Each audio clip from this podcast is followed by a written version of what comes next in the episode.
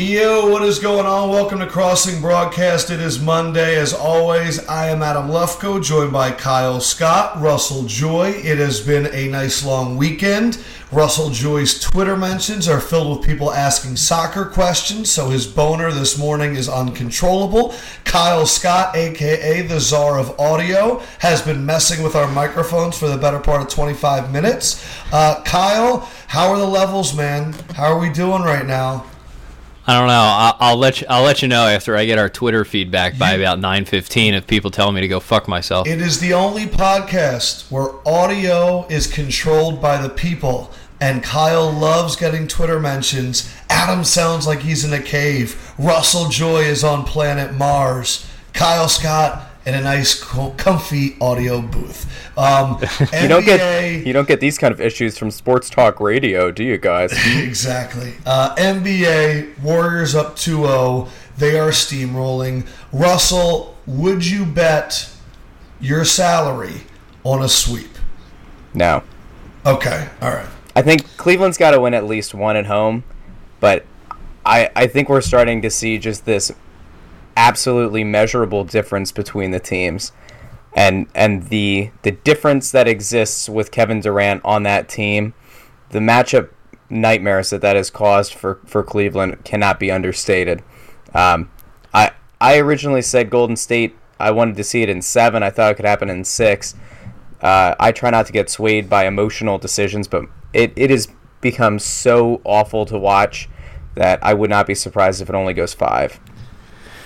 Oh, I don't even think it's going to go five. The Warriors team. This is this is probably the best basketball team ever assembled. And I know I sound like like Paul Pierce on the post game show with his flaming hot takes about Durant being the best player on the planet. Honestly, Paul Pierce was like Russ, and I, I say this respectfully. If you were on the NBA post game show just saying wacky shit to the entire country, that was Paul Pierce last night. But I don't think anybody beats the Warriors. This team is way too good. And if there was one moment last night that encapsulated it, it is when Durant got hot, I guess midway through the fourth quarter, and he had just hit a three. They're coming back down court. Steph Curry has the ball, and either Jeff Van Gundy or Mark Jackson said, Well, just give it to Durant. And within about two seconds, Steph Curry pulls up from deep and just jacks a rainbow up. Yet another one. Splash. Um, you don't even need to give it to Durant. They, they could kill you from any number of ways. I, I thoroughly enjoy watching this team. I, I know there was some sort of like, and Game of Thrones, Game of Zones played into this a little bit, that they were now the evil super team after they spent two years of being beloved, but I love this Warriors team. That is the most exciting basketball team I've ever seen, and they're the best non Olympic club team that has ever been se- assembled. I think the thing that I like the most is it's become very popular to shit on Kevin Durant for being like a, a title chaser. And I think it really did seem like for me, for most of the regular season, the playoffs, people were acting like Durant was the third wheel. And there has been undoubtedly Durant as the number one player in this series thus far. And I, I think it's going to be really interesting to see what happens this offseason. Uh, I know we're going to get into Klay Thompson. Can the Sixers even make a run for him this offseason? Um, but I, I, I have never been upset with Durant in going to this team. Um, I, I've never been upset in someone going, wow, I'd like to be a part of greatness. Um, I, understand that all of a sudden we get this machismo that you have to do it yourself and you were so close, and I get it. But I'll never hate someone for wanting to accomplish a championship. Uh, much like I'll never hate anyone in Philadelphia for ditching local sports radio and coming and listening to Crossing Broadcast on a thrice daily basis. So much so that people send emails to Kyle Scott's email address. And what does it say, Kyle? All right, so this is an email um, from the name of the emailer is fuck this, and their email address they use to send it to me is joyonbroad at mail.com. Yo, come That's on, man. So, congratulations, Russ. You have your first semi imposter. Unless wow. it was you. I'm like. I'm like 40% convinced that this was you because it just goes on and on about how great you are. No, I'm, actually, it doesn't. I'm not creative enough for this. No, it compares you to a woman. So I will read this because this Yay. was a good email. Uh, this is from uh, this is not Dan. The, the another one's from Dan. This is from fuck this. Um, it's it's a couple paragraphs, so just bear with me for a sec. As someone who has been critical of you in the blog, it gets off me in a second. Uh, of you in the blog on the comment section as Mikey missed in parentheses, not Mikey missed, Mikey missed, M I S T, Dikey miss. Straight to the comment section. Racist comments pay for dot dot dot. Paul Jolivet's fan club president and most recently as huge fan of huge fan of Paul Jolivet's 24 year old Tinder stud Bob. So those are his commenter handles. Your actions over the past few weeks has turned me into a fan. The post a few Fridays ago about the trolls was genius. Now I'm just flogging myself. And if you purposely posted on a Friday to let it sit all weekend, that was second level genius. Bo. Those trolls are still butthurt, and Brad the dude went running scared. Also, I was also hesitant to embrace podcast and would listen to sports radio as background noise, but now I barely listen to the radio anymore. And, comma, it pains me to admit it, I listen to podcasts now and it started with Crossing Broadcast. I won't go as far to say you guys are amazing. There's the CompuSalt, but you guys are more interesting than local radio for sure and seem to be getting better with each episode. I have a Seinfeld comparison for the three of you. Kyle would be the Jerry because his sports takes have some weird, quirky explana- explanation behind them. That is by the way, one of my favorite comparisons thus far. Uh, I like, I like that. Because uh, you're Jerry Adam would- freaking Seinfeld. Yeah, you like that you're Jerry Seinfeld. no, Okay. No, I don't like the Piece of Jerry shit. part. I like the quirky explanation. I always do. I I, have, I come like at a 45 degree angle on my takes. Russ yeah, comes yeah. Rice Russ comes just like from the backside with some crazy ass thing, and and Adam's our mainstream guy. You just come right down the middle Wait, of the so pike. what are our characters? All right, so Adam would be George because he's like a wild card who is usually the contrarian or would push the devil's advocate argument to get you guys stirred up. He got some fair. Nicer I hair, always though. wanted to be uh, Nate Peterman, but I'll go with Costanza. It's Ned. Ned. Is it? It's Ned. Right? Ned Peterman? We will get well. I guarantee you, we will get feedback Well, on this. bullshit. I'm going to Google while you read his. And Russell would be Elaine because he hates being compared to a woman. But for real, Russell would be Cosmo because his sports takes are usually off the wall or he makes incorrect, crazy statements and you guys just pounce on him. So it's Great email. J, it's Great email. J. Peterman. Come on, Definitely guys. not Nate Everybody knows Peterman. that. Nor Ned. Oh, what did I? All right. Damn. Yeah, It's not like Ned Petermans. Flanders, you know. Well, that was a Oh, real time neither, neither. correction, so we can Yeah, all so- stop the emails and feedback. So the comment section can kiss my ass. Uh, we have uh, another five star review. We're up to 174. So thank you everybody out there. This is a J Farrell 16. Guys, I love the show and keep up the good work. I would like to make a deal with you boys. Can I get a crossing broadcast tee that you need to make so I can wear it as a troll to 97.5's Fantasy Fest this summer? Mr. T shirt maker, thoughts? Yeah, that's easy enough to do. We could print those on demand.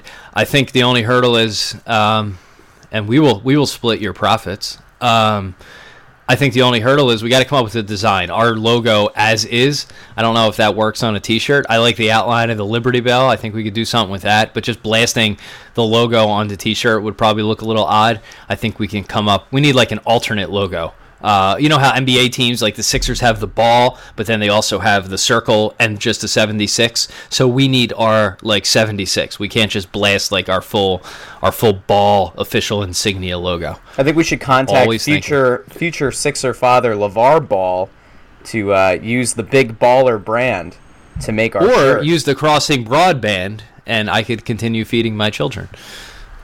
ah, Look, the, the key is the key is you never just put a ball out there. All right, you gotta Right, you gotta yeah. make sure it's gonna be wanted before you just start throwing balls out there. Let, us actually can You, we talk you about hear that, Russ? the conversation has devolved, and I'm here, and this do- this is this is not good.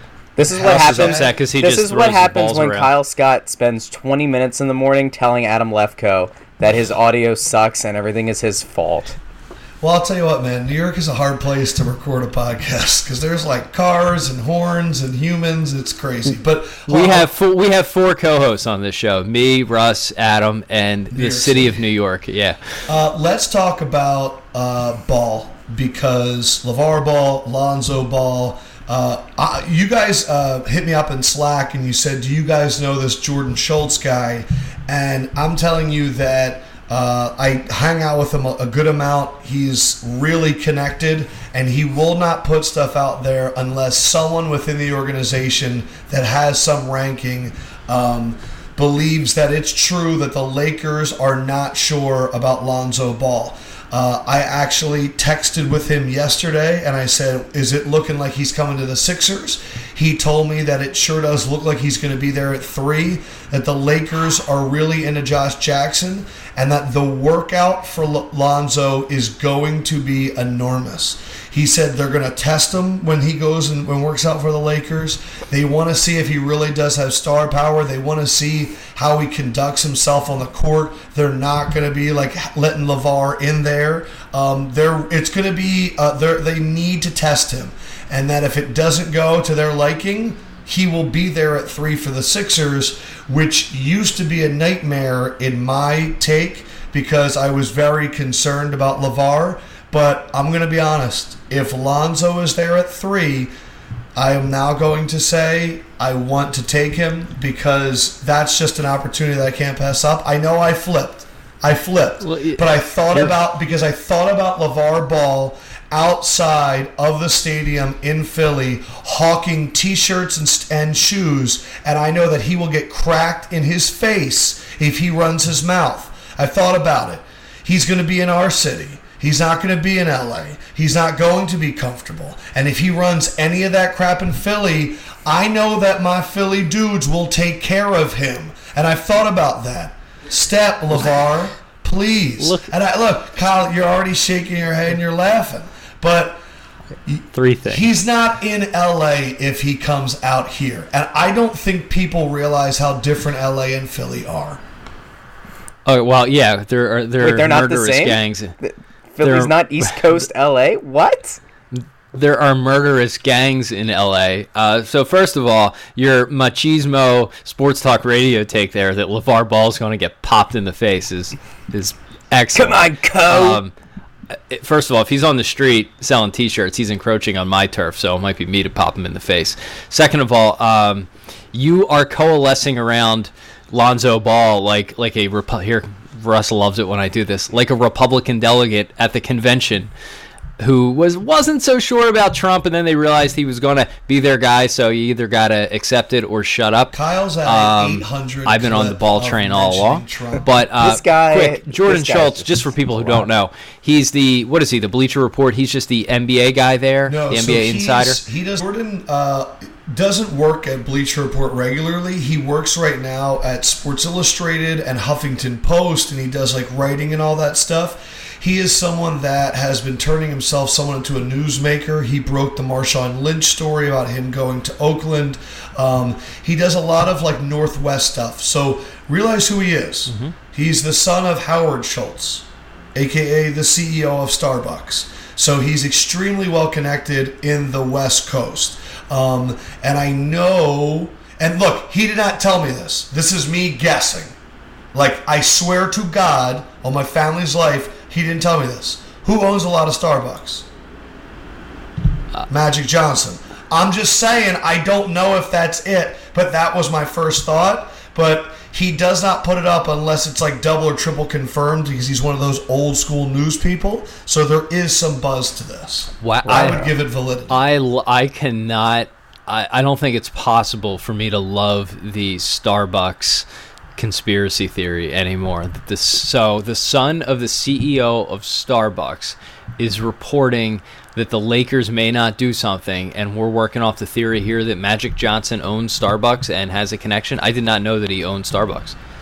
Yeah. I'm not making what? fun he of owns, you. I love this. This franchises. is the most NBA thing yeah. ever. Yeah. He, yeah, Magic Johnson owns like 40 Starbucks or something. No like that. that guy. Oh, dude. Okay, you need to go watch the little like it was either an E60 or something about Magic Johnson. He owns like a like 200 businesses. That's why he's like an incredible businessman. And he's ladies and gentlemen, HIV, we have reached right? that I'm part just... of the uh, we've we've reached that part of the podcast where Adam Lefkoe is name dropping TV documentaries and or books for you and for your entertainment. Make sure you get the Undoing Project by Michael Lewis. As I've mentioned that it almost as many times as Kyle Scott has mentioned Donald Trump. Only uh, three uh, easy payments of nine ninety five plus shipping and handling. So I have come around to Lonzo Ball on the team mainly because because you have I think to. Philly will beat up. Yeah, Philly will beat up the dad, and Lonzo and Ben Simmons together just makes so much sense.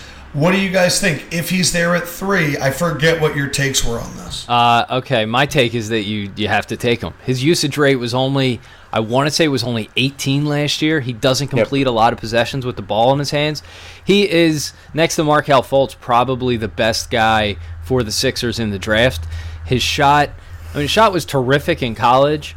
There's a little bit of concern on, I guess, how it translates to the NBA because it's a little conventional. It comes off the side a little bit. His release point isn't too high, but he shoots them and they go in. Uh, I'm a this is this is the worst take ever, but I'm a little concerned after seeing that video of his brother last week, and I'm like, oh, that's what that shot, that's what that exact shot looks like. His high school brother in that, uh, I guess AAU game who was just air jacking up for people who don't know, just jacking up from all over the court and airballing and clanking everything. That's what that shot looks like when it doesn't go in, and God does it look bad. So that gave me a little bit of pause, even though comparing him to his six six year old younger brother, six year younger brother, is probably not fair.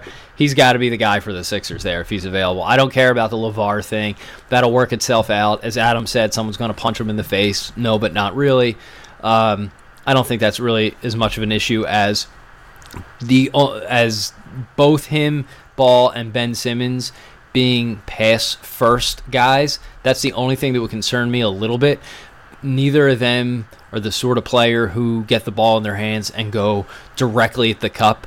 Where you know a guy like Kyrie or even Steph, when they're pounding the air out of the ball and have no other play, they can both get into the lane and make something happen. I think Ball can do that. I think Simmons can do that, but they're both both pass first players. So I do worry a little bit about having pass first guys. I still think they would need a wing shooter with uh, with both of those guys out there. But um, yeah, you take Lonzo Ball, plain and simple. I'll play contrarian here. Um, no, I'm just kidding. Uh, you you take Lonzo Ball.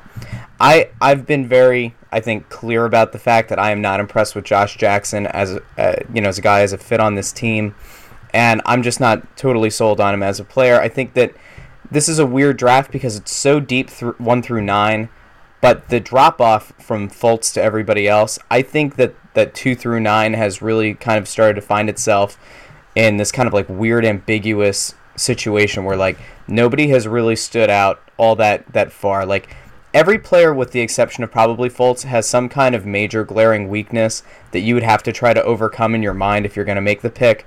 Lonzo Ball is like the one guy that I guess I could get excited about because I, I just don't know what to do with three. Like, how many times do we have to have the conversation of, yeah, well, I'd like to move back because Malik Monk at three is too much of a reach. I don't want to get like the Frank Ntilikina from France. Like, the I guess I look at it as Lonzo was was typically regarded as the number two guy in the draft. I've always said that it makes me nervous if Magic Johnson is passing on a point guard, but if they're looking at, at overall fit for their team, this puts them in a spot where maybe they weren't getting quite the interest that they thought they would for D'Angelo Russell. And they, they really think that going forward, Russell is a better player to have at the point and to have Josh Jackson's defensive, uh, you know, and athleticism um, in their lineup.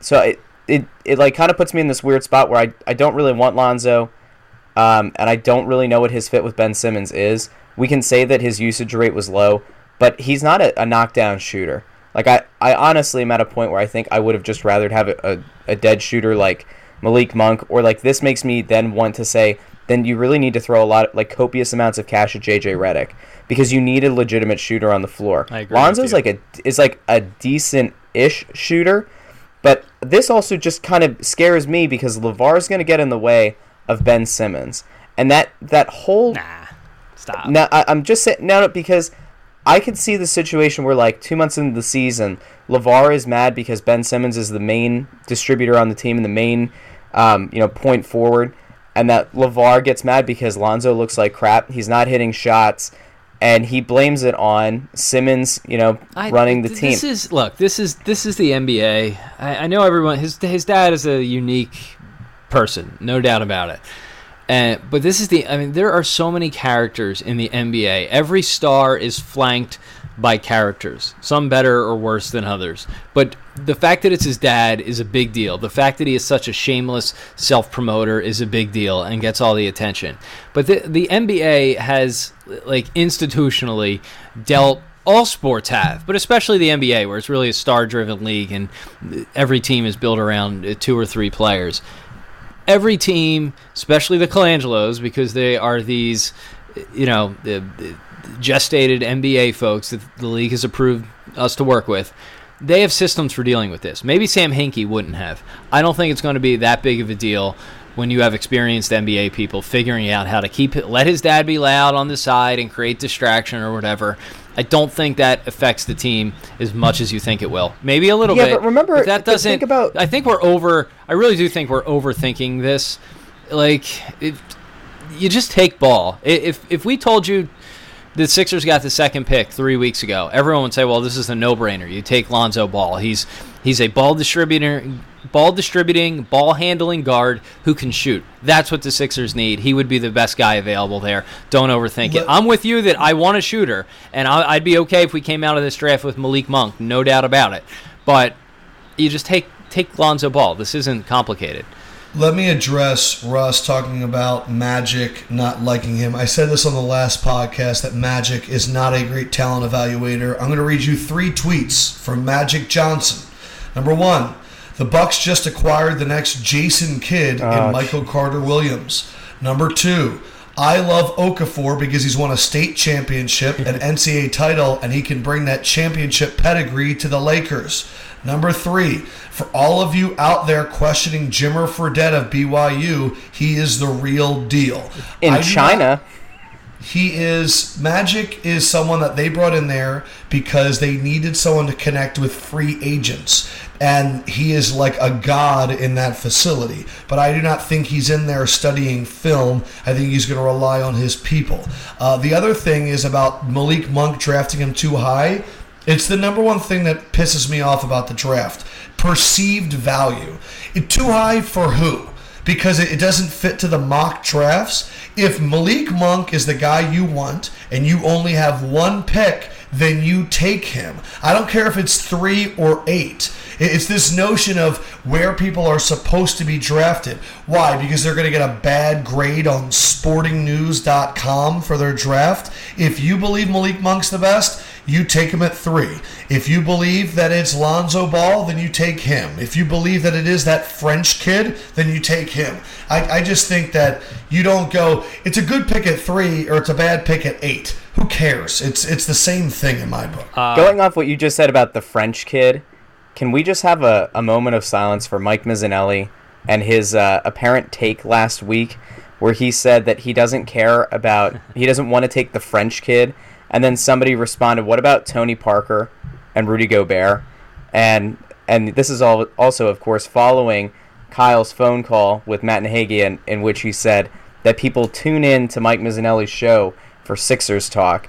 Um, I guess we just should never uh, draft a French guy ever. You know what's interesting? They're just all trash. European players, not good. There's just no track record of European players being good. They're all soft. Dirk Nowitzki, not even German. Um, the interesting thing here is, and that's a hashtag Mikey missed for sure. I I don't recall who it was. I want to say Howard Eskin. I could be wrong. There were several local takes last year that Dario Saric would come over and he would be soft because he was European. There were actually people who thought Saric was Saric. I, I can't even bring myself to pronounce it correctly.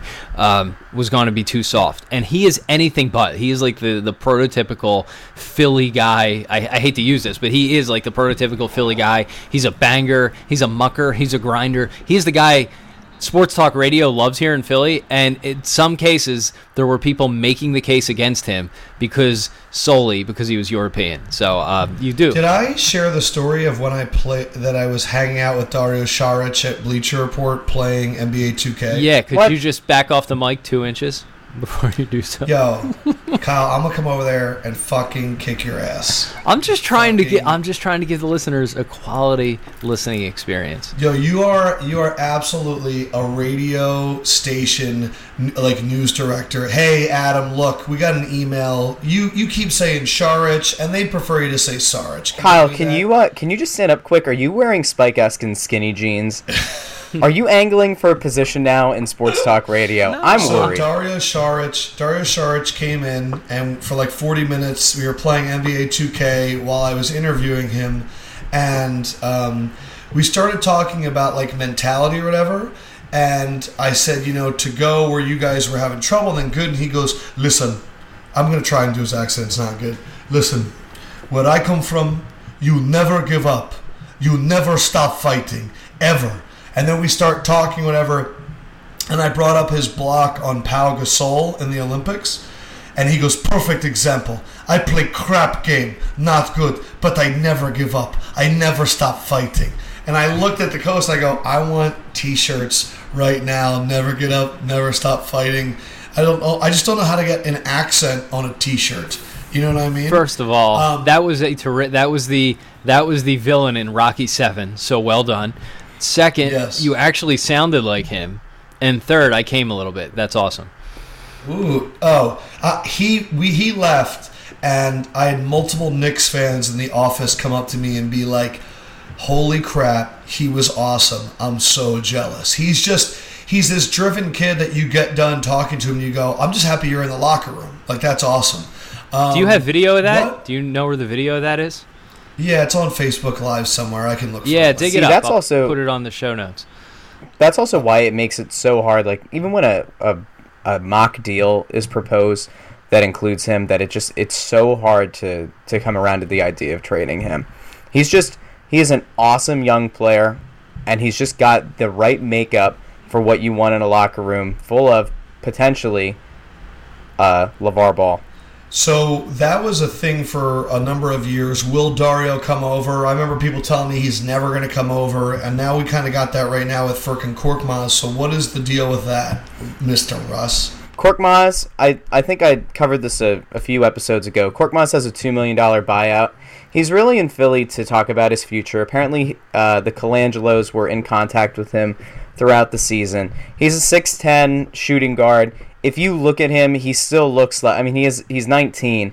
He still looks like a kid. Um, his build isn't there. If, if you're to try to make a case for him coming over, the, the best one is probably just getting him in a strength and, and conditioning program to like really get him to add muscle and to really just kind of stash him on the sevens, which I wouldn't be upset about. Um, almost like what they, they did with TLC.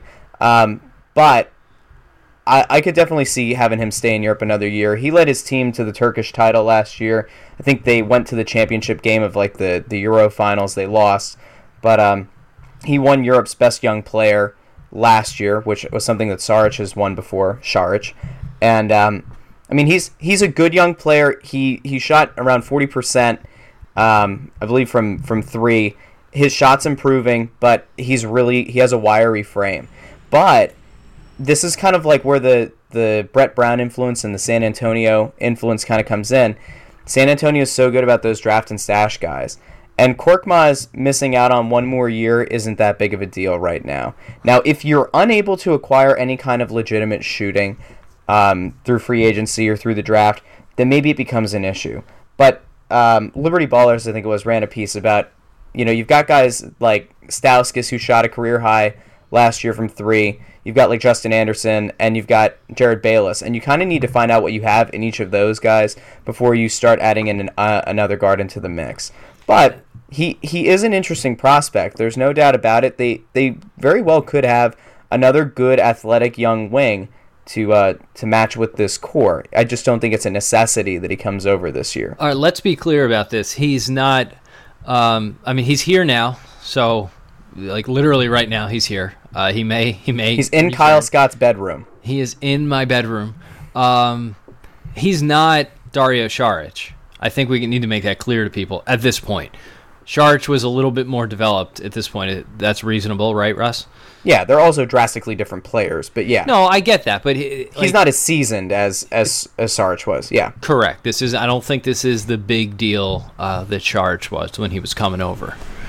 Um, I want to hear this Mikey missed. So, for people that don't realize, we've made this sort of a thing now where anytime you hear a topic or a take on local radio that you think is kind of crap, we want to use the hashtag Mikey missed, as in like they missed the boat. So, Kyle, one caught your eye, and it was from the local TV station.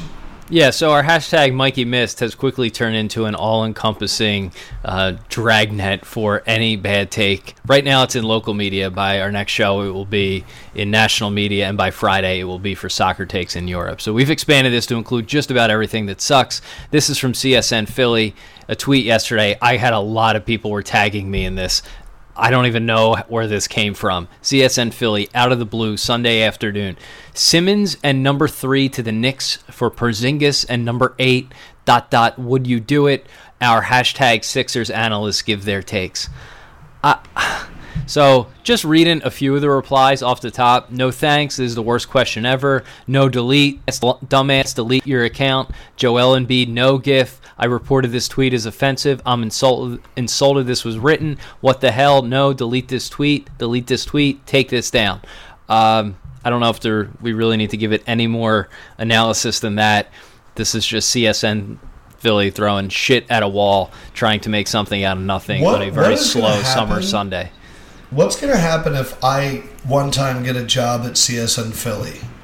What's going to happen? First You of all, I know- think you'd hate it. First of all, I don't know about that. Do you know first- how dope it would be to be on TV in Philly? We, I'd have a blast. first you know what? yeah, Maybe you- you'll take over for Farzetta on the uh, 700 level, turn his back on the crossing broadcast, and then uh, uh, there'd be a an absolute like uh, TV wars. Kyle intense- Scott. Kyle Scott starts running articles against Adam Lefkoe. Let me tell you about this guy. Um, he always had microphone issues in the morning. We Real we shit. tried we tried so hard to put out a quality podcast for the people, and this guy couldn't even get his microphone to work because New York and he kept saying New York City. Well, then move out of New York City. You know what I mean? Like that's that that's pretty much what we're at. And then people like eviscerate Kyle in the comments section, and then I just sit back there. Like by by that point, I've been long gone from the podcast. I I get you know I got thrown off for uh, some soccer take that went way too long. And um, Kyle's doing the podcast by himself. Josh Innes is his every other episode co-host, and uh, first that of all, that's pretty much it. And he and he hires MCW to produce the show. First of all, this is a democracy. This is a three-way show, so no one's kicking anyone off of any show. Second of all, I, Adam, I had a little birdie tell me when when when I, we did the post that you were doing this show. I've gotten like a weird number of emails, and by weird number, I mean like four or six out of the blue of people being like, "Yo, I used to go to school with Adam. Great to hear him on in Philly. Yo, Adam's a great catch. Nice guy. Like like I'm dating you now." I got several of these emails. One of which though, I'm a well liked person, Kyle. uh, it was it's very weird. It's it was like I it was like we just started dating. Like oh what a great catch! You can introduce him to mom. Those were the that was the tone of the feedback I got. But one ha- included a little birdie that said I am surprised that CSN did not hire him during this last round, which I I interpreted it as Adam had interviewed at CSN before. I did, and then Bleacher Report said, "Hey, dump truck," and I went, "Ooh, that looks fun. Take I'd like to live in New York." Take the dump truck. And and Uh, so my my theory, my theory is that Adam is is using the podcast to to crowbar his door into Philly back open to be the next John Clark. I would def. My thing would be no. I would say, "Hey, agent, let's call Comcast Sports." I'm not going to be like, "Let's do a podcast that I have no idea how it's going to do." No, and but hope I'll- it finds the way on. Let's people's get a desks. little bit let's get a little bit of a Philly following. Yeah. Well, no, no. I def no. I will. I mean, All right, guys, I part got- reason. I will. Oh, I will see what- you later. But I love. I love the uh, fan theories about Adam Lefkoe, Okay. and I, I. I look very much forward to your uh, couple name. Oh yes, Cadam. The, uh, Cadam Le- is pretty good. Lefcott. Left guy. It's not bad. Scottco. Um, I like no, Lefcott. I, you know, I mean, part of the reason I did this is I wanted to be in Philly more. One, I want to talk about Philly more, and two, uh, yeah, hell yeah, I like your website. Yeah, we talked about this. Um, let's. I want to get to one of these Twitter questions. It was from Fran. Uh, would you watch an entire Phillies game without touching your phone for fifty dollars? So yeah, let me let me um, set this. Up. This is from a buddy I of mine. love this question. I do too. So there's a few other qualifiers in here. It's from a buddy of mine. He calls me on Friday and he says, uh, all right, we were talking about this at the end of the day at work. We were having beers. For $50, would you watch an entire Phillies game, including the pregame show, not the postgame show for whatever reason, just the pregame show? Pregame show, entire Phillies game on a Friday night, on a summer Friday night at home, or when you could be out doing other stuff. For Russ and I, it would be at home. For Adam, it would be just, I, I'm assuming, slaying on the streets of New York. Is that the right way to put it? Uh, I I suppose. If you were on if you were on TV in Philly, it would be slang. Uh, apparently, I mean, yeah. Yeah. Um, so Friday night pregame show, entire Phillies game for fifty dollars. Here's the thing: you cannot you cannot touch your phone during that entire time. So say 6:30 to 10, 10:30, you cannot pick up your phone. You're allowed to get off the couch and get food. If you want to get a bite to eat, like you know, get a bite from the fridge, go over, get a couple of beers, go to the bathroom. That's fine. You don't you're not locked to the couch. You All have right, to so return to it and watch the game.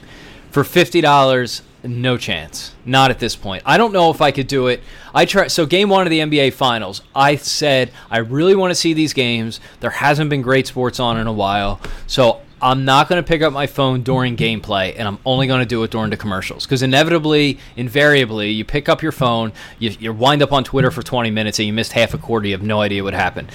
That was hard enough. I did it at least for the first half. I only picked up the phone to check it at commercials, didn't tweet, didn't interact, just wanted to watch the game. That was one of the greatest, most entertaining NBA Finals games ever, and that was hard to do. Doing it for an entire Phillies game would be absolute hell on earth at this point. And for 50 bucks, let's call it 4 hours, it equates to like $12 an hour to give up your Friday night. It's not worth it.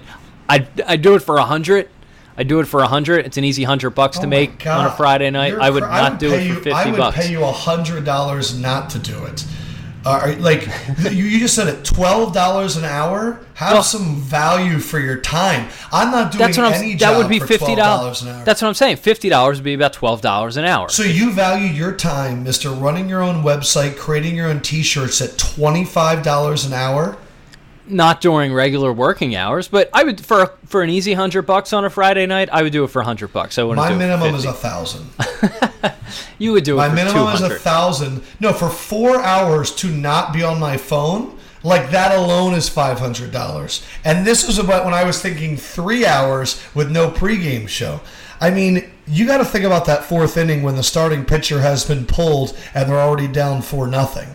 Uh, yeah, there's no fifty dollars is uh, maybe it's also because I live in New York and fifty dollars is three drinks that they should, there's no value in that. You know, fifty dollars is not big anymore. There, there's like fifty dollars is like a few rides on the old train. That's nothing.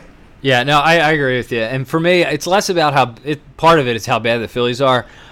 More of it is the announcers. Like, I- I've never been a Tom I McCarthy. you love Kruk. So here's the thing. I've never been a Tom McCarthy guy, but he was at least when they were winning, he was fine. He became synonymous. Like his voice his voice always takes me to the Raul Ibanez hitting walk-off home runs in 2009 because that's right after T-Mac took over. So I could live with him when they're good. The color guys, though, like Ben Davis, uh, Ben Davis, a Malvern Prep guy, so I'm predisposed to like him. He's a good guy. He's fine at what he does. John Kruk, I don't think Kruk is that good. Everyone just wanted to celebrate the Kruk hire because it was John Kruk. Um, his voice bothers me. It, he sounds like a like a, a country Jezebel peach, like Southern Belle peach voice in this in this gruff exterior and persona that we have when we think uh, or visions when we think of Kruk. Those don't match up for me. He doesn't really say anything particularly enlightening. Occasionally, he has an interesting story, as does Mike Schmidt, who clearly has like not prepared, hasn't seen the other team's lineup, doesn't even know the 25 man roster for the Phillies. There's it the- like it's just such a vanilla broadcast. Like Comcast has this. And I, I'm afraid to critique Comcast because Adams is Adam is jonesing No, for a job. No, but Comcast has this thing where everything they touch just becomes so vanilla. Like your rap references, you would start have to make you would like be capped at Will Smith references if you went to uh, The work only thing I want to say, man, is I, we talk about how difficult sports radio is. Can you imagine calling one of those games? No, look, I'm not. Yeah, I mean, what are you what are you talking about? Hey, man, so he's in a three game slump.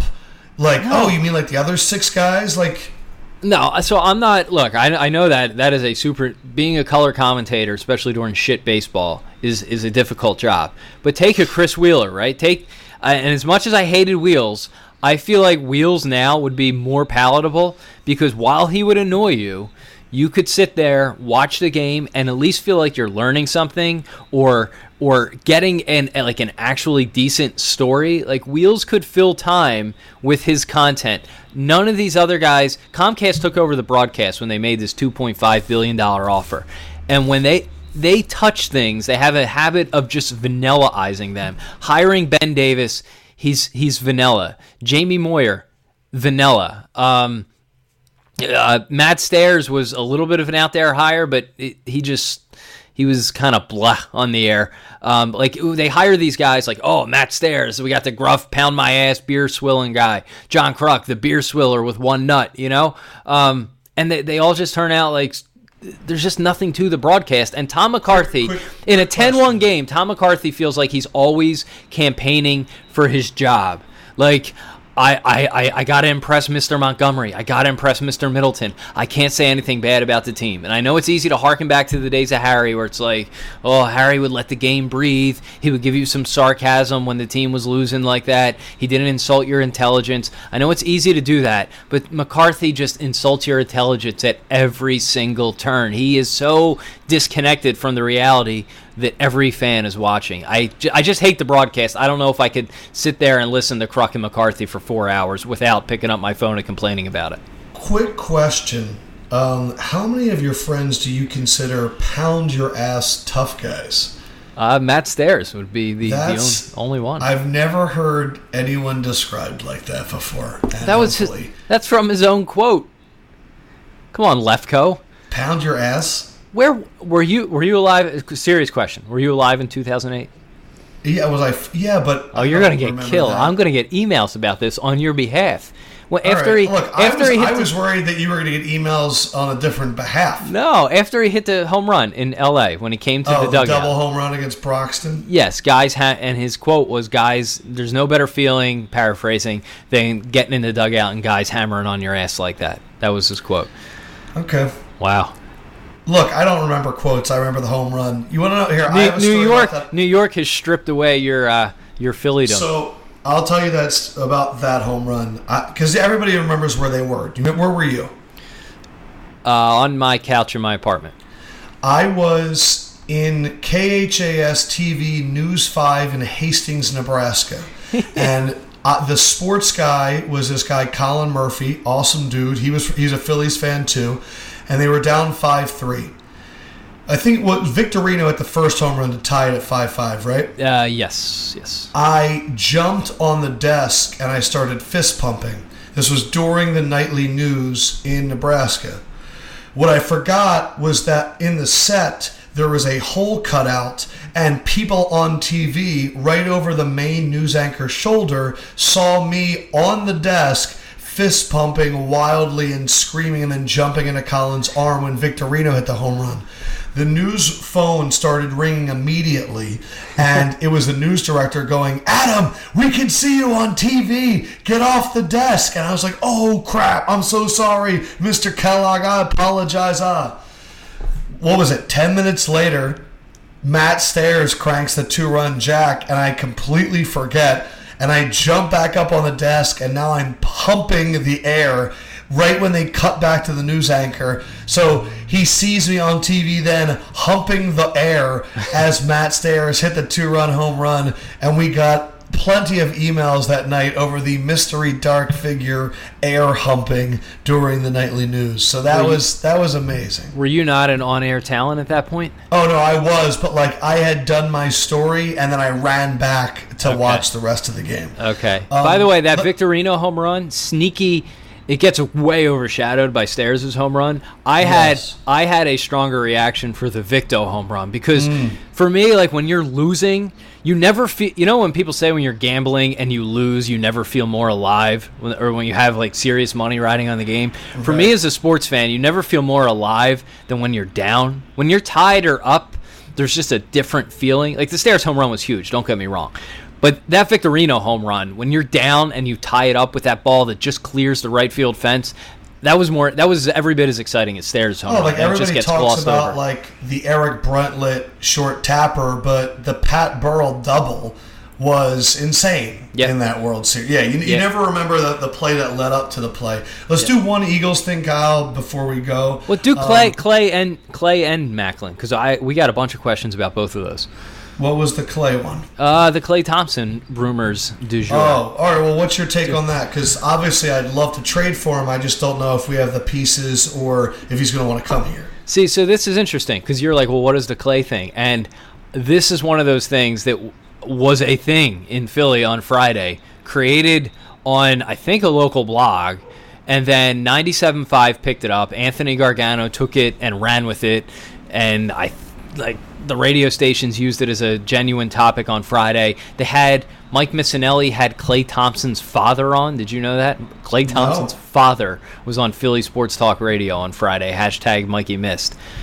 Because the rumor du jour is that potentially the Sixers could trade for Klay Thompson. Um, so smarter minds have weighed in on this, and I've done a little research. And is it doable? Um, here's the deal Klay Thompson has two years left after this season on his contract with the Warriors. Draymond Green has three. This summer, the Warriors will have to, they're going to max Steph Curry and likely max Kevin Durant, though Durant said he would be willing to take a little bit of a discount so the Warriors can continue to form a dynasty team in a couple of years, assuming that Draymond stays on the course he's on and Klay Thompson does as well, those guys, the, the it would be virtually impossible for the Warriors to keep Curry, Thompson, Durant, and Draymond. And Thompson is increasingly looking like he would be the odd man out. Right now, he's I think 27 he still has two years left. Draymond has three. The thought is is that at some point the Warriors, if they can get supreme value for Klay Thompson, would be willing to move on from him. Most likely, I'd give up anybody. I know I would too. So the the rumor is would the Sixers trade the three pick and Saric or Holmes and a pick next year. I forget. I might be even forgetting something else out of that for Klay Thompson. And to me, the answer is yeah. Like give up anything you got, keep Simmons in and Embiid, and literally every other asset and player you have would be expendable to get Klay Thompson. He's the perfect player for this team. He's a six foot seven guy who can one of the the best shooters in the league. Maybe will go down as one of the best shooters of all time. And he's a terrific defender. So it's a no brainer that the Sixers should try everything they can to get Thompson. But it's super unlikely at this point. Perhaps after next offseason, with the Warriors trade Thompson, yeah, they might because they probably won't be able to keep him in a few years.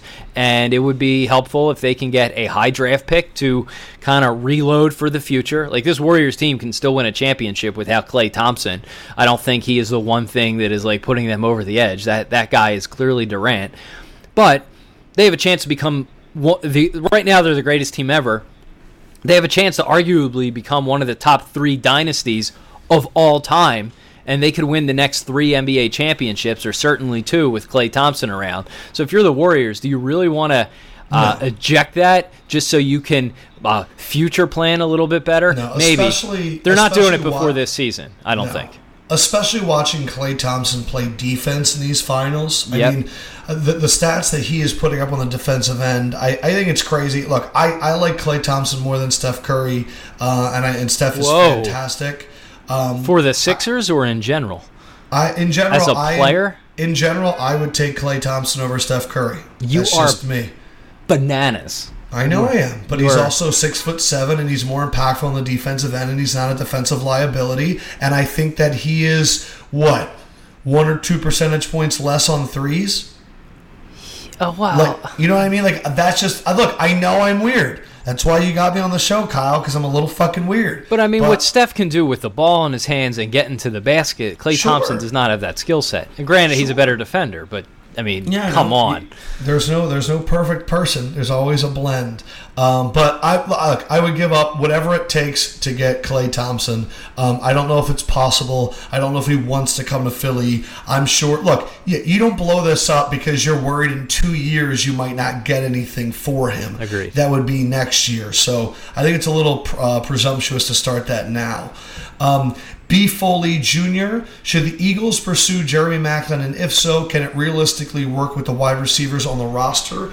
Uh, as soon as he got released, which is crazy, especially because Andy Reid was just at his wedding, Yeah. uh, and then he got cut, and because the NFL came out with a distinction where you could make June 1st cuts in February to avoid this happening for a player where he's left on the market with no one having free agency money. So I don't know why the Chiefs did this. They actually took a huge risk in doing this because he could have gotten hurt in those first two things.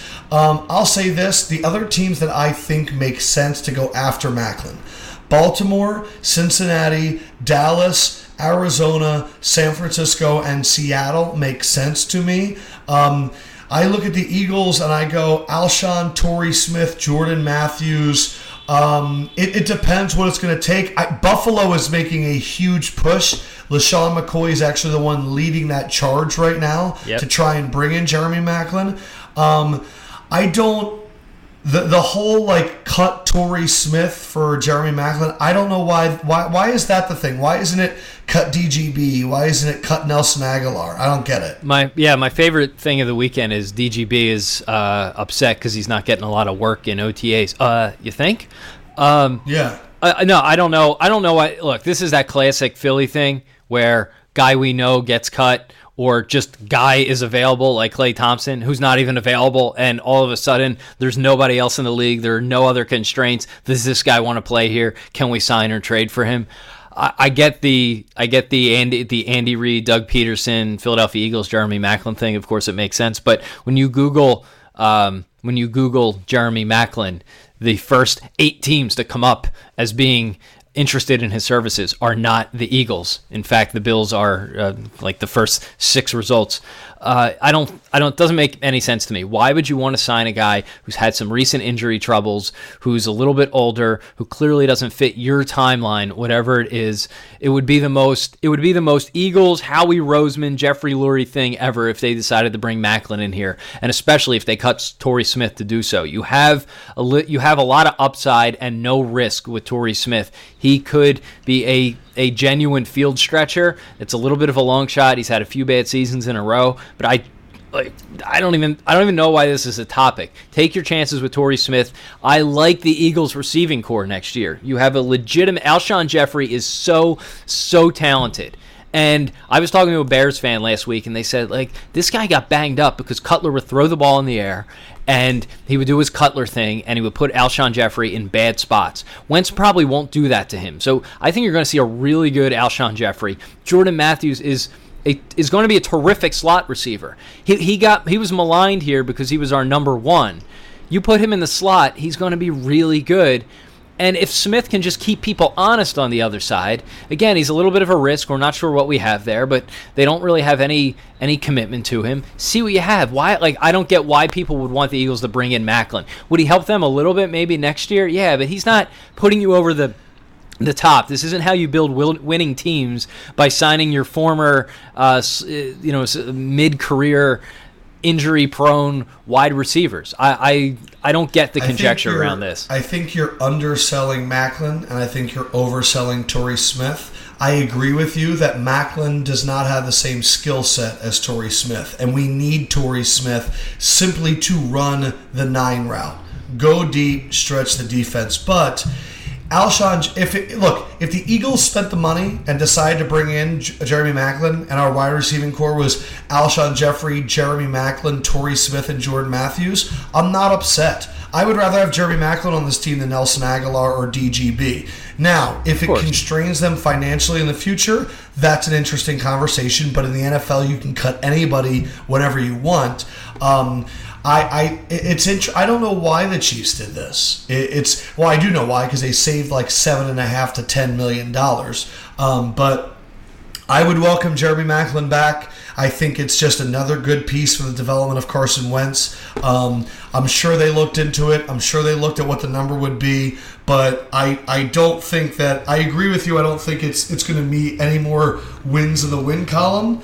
But man, yeah, I, I, I mean- want the development of Carson Wentz to be smooth, and another veteran wide receiver helps with that. Okay, that, that I'm would not- be the main reason. I'm not trying to totally dismiss Maclin. I mean, he's 29 and still Probably got a, a- maybe a year or two And left remember, his, his prime. quarterback was Alex Smith, who stinks. I get that, but he was also in a pretty. I mean, he was also in overall a pretty decent offense. But look, look take take uh, on a decent team, I should say. 2014, 2015, his stats were almost identical. 15 and 16 games. He had 85, 87 receptions, uh, similar targets, over a thousand yards both years. He actually had 1,300 yards with the Eagles in 2014, 10 touchdowns 2014, 8 in 2015. Last year, 12 games, some injury problems. Stat, only yeah, but come on, Kyle. no, I, no, no, no. I but like reception. He went from 87 receptions in so 15 Travis games. Kelce, Travis to- Kelce led the NFL in receptions. I understand. Tyreek emerged as a huge threat, and Alex Smith can't throw the ball beyond 12 yards. I just don't think that's indicative. All right, that's fair, but I'm I'm always going to be concerned when a guy's receptions get cut in half and he only plays in three less games. I think Maclin, we've seen the very best that Jeremy Maclin can be, and it's it's good, it's not great, but I don't get like I'm not a believer in building from the outside in. I like what the Eagles did this year. You had to give Wentz some weapons, and they went out and they took uh, chances Sure. on guys like Alshon and Torrey Smith. I think that makes all the sense in the world. You give them a decent receiving core. This team's not ready. This is like the Sixers timeline Kyle Lowry debate. This team really isn't isn't ready to fully contend. Bringing on Maclin just feels it just it feels like such a Howie Roseman, Ruben Amaro thing to do. I don't think they're going to do it. This is a fan driven thing at this point. He fits much better elsewhere. For the Eagles to spend, I know they had wide receiver issues, but to go out and get three wide receivers in addition to Jordan Matthews this offseason without addressing you know, I know you're a fan of the offensive line. There, you can never have too much offensive line depth. There are other things they could have addressed. Uh, I still would have liked to have seen them address the running back position a little bit better than LeGarrette Blunt. But again, I, I don't think you need to go and get three wide receivers at this point if you're the Eagles. If you're ready to contend for a Super Bowl and you need every weapon you can get, and guys like this become available, yeah. But I don't, I don't see the logic in getting Maclin at this point. Even if you cut him, you do, you're gonna have to pay some cap penalties at some point. Um, you know, it's not like you could just cut guys and have no financial repercussions. So I, I'm out on Jeremy Maclin big time, and he had about- injury issues last year. How about this? We talked Eagles, Phillies, and Sixers today. Very well rounded podcast. Russell had to bounce halfway. Uh, we miss him. He is at Joy on Broad. Kyle is at Crossing Broad. I am at Adam Lefkoe. Hope you guys enjoyed Crossing Broadcast. Uh, we are going to be recording uh, with Jonathan Wasserman for Wednesday, who is uh, a draft expert that I work with at Bleacher Report. Um, all he does is watch these guys. All he does is watch film. So we're gonna have a lot of Lonzo Ball questions for him. We're gonna have a lot of Josh Jackson questions. So if you want to hit up Kyle too at Crossing Broad, questions for a draft expert. What if you could ask anything to someone whose career it is to watch the draft? What would you want to know? Hit us up and all as always, leave us a five star review on iTunes. Uh, and if you ask the question there, we're definitely going to get to it. Uh, that we can ask Was. The guy knows what he's talking about. He's hit the last few years. Uh, thank you guys as always. We appreciate you, and we'll be uh, there in your apps on Wednesday. See ya. See you.